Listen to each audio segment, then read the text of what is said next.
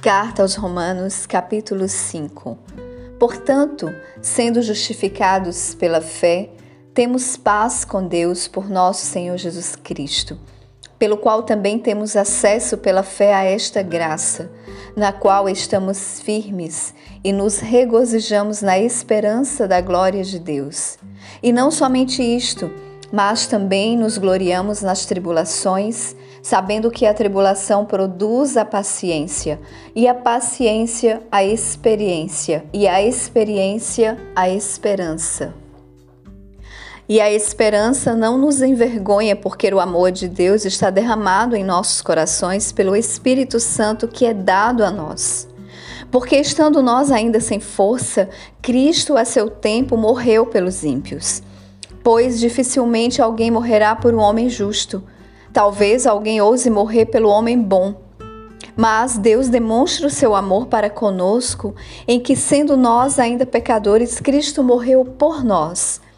Portanto, muito mais agora, tendo sido justificados pelo seu sangue, nós seremos salvos da ira por ele. Porque se nós, sendo inimigos, fomos reconciliados com Deus pela morte de seu filho, muito mais, tendo sido reconciliados, seremos salvos pela sua vida. E não somente isto, mas também nos regozijamos em Deus por nosso Senhor Jesus Cristo, pelo qual agora recebemos a reconciliação. Portanto, como por um homem o pecado entrou no mundo, e pelo pecado a morte, assim também a morte passou a todos os homens, porque todos pecaram. Porque até a lei o pecado estava no mundo, mas o pecado não é imputado quando não há lei. No entanto, a morte reinou desde Adão até Moisés, até mesmo sobre aqueles que não tinham pecado, à semelhança da transgressão de Adão, o qual é a figura daquele que havia de vir. Mas o dom gratuito também não é como a transgressão. Porque se pela transgressão de um morreram muitos, muito mais abundou a graça de Deus para os muitos e o dom pela graça de um homem, Jesus Cristo.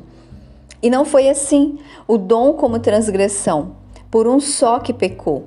Porque o juízo veio por uma transgressão, para condenação, mas o dom gratuito veio de muitas transgressões para justificação. Porque se pela transgressão de um homem a morte reinou por meio de um, muito mais os que recebem a abundância da graça e o dom da justiça. Reinarão em vida por meio de um, Jesus Cristo. Portanto, assim como pela transgressão de um veio o juízo sobre todos os homens para condenação, assim também pela justiça de um veio o dom gratuito sobre todos os homens para justificação de vida.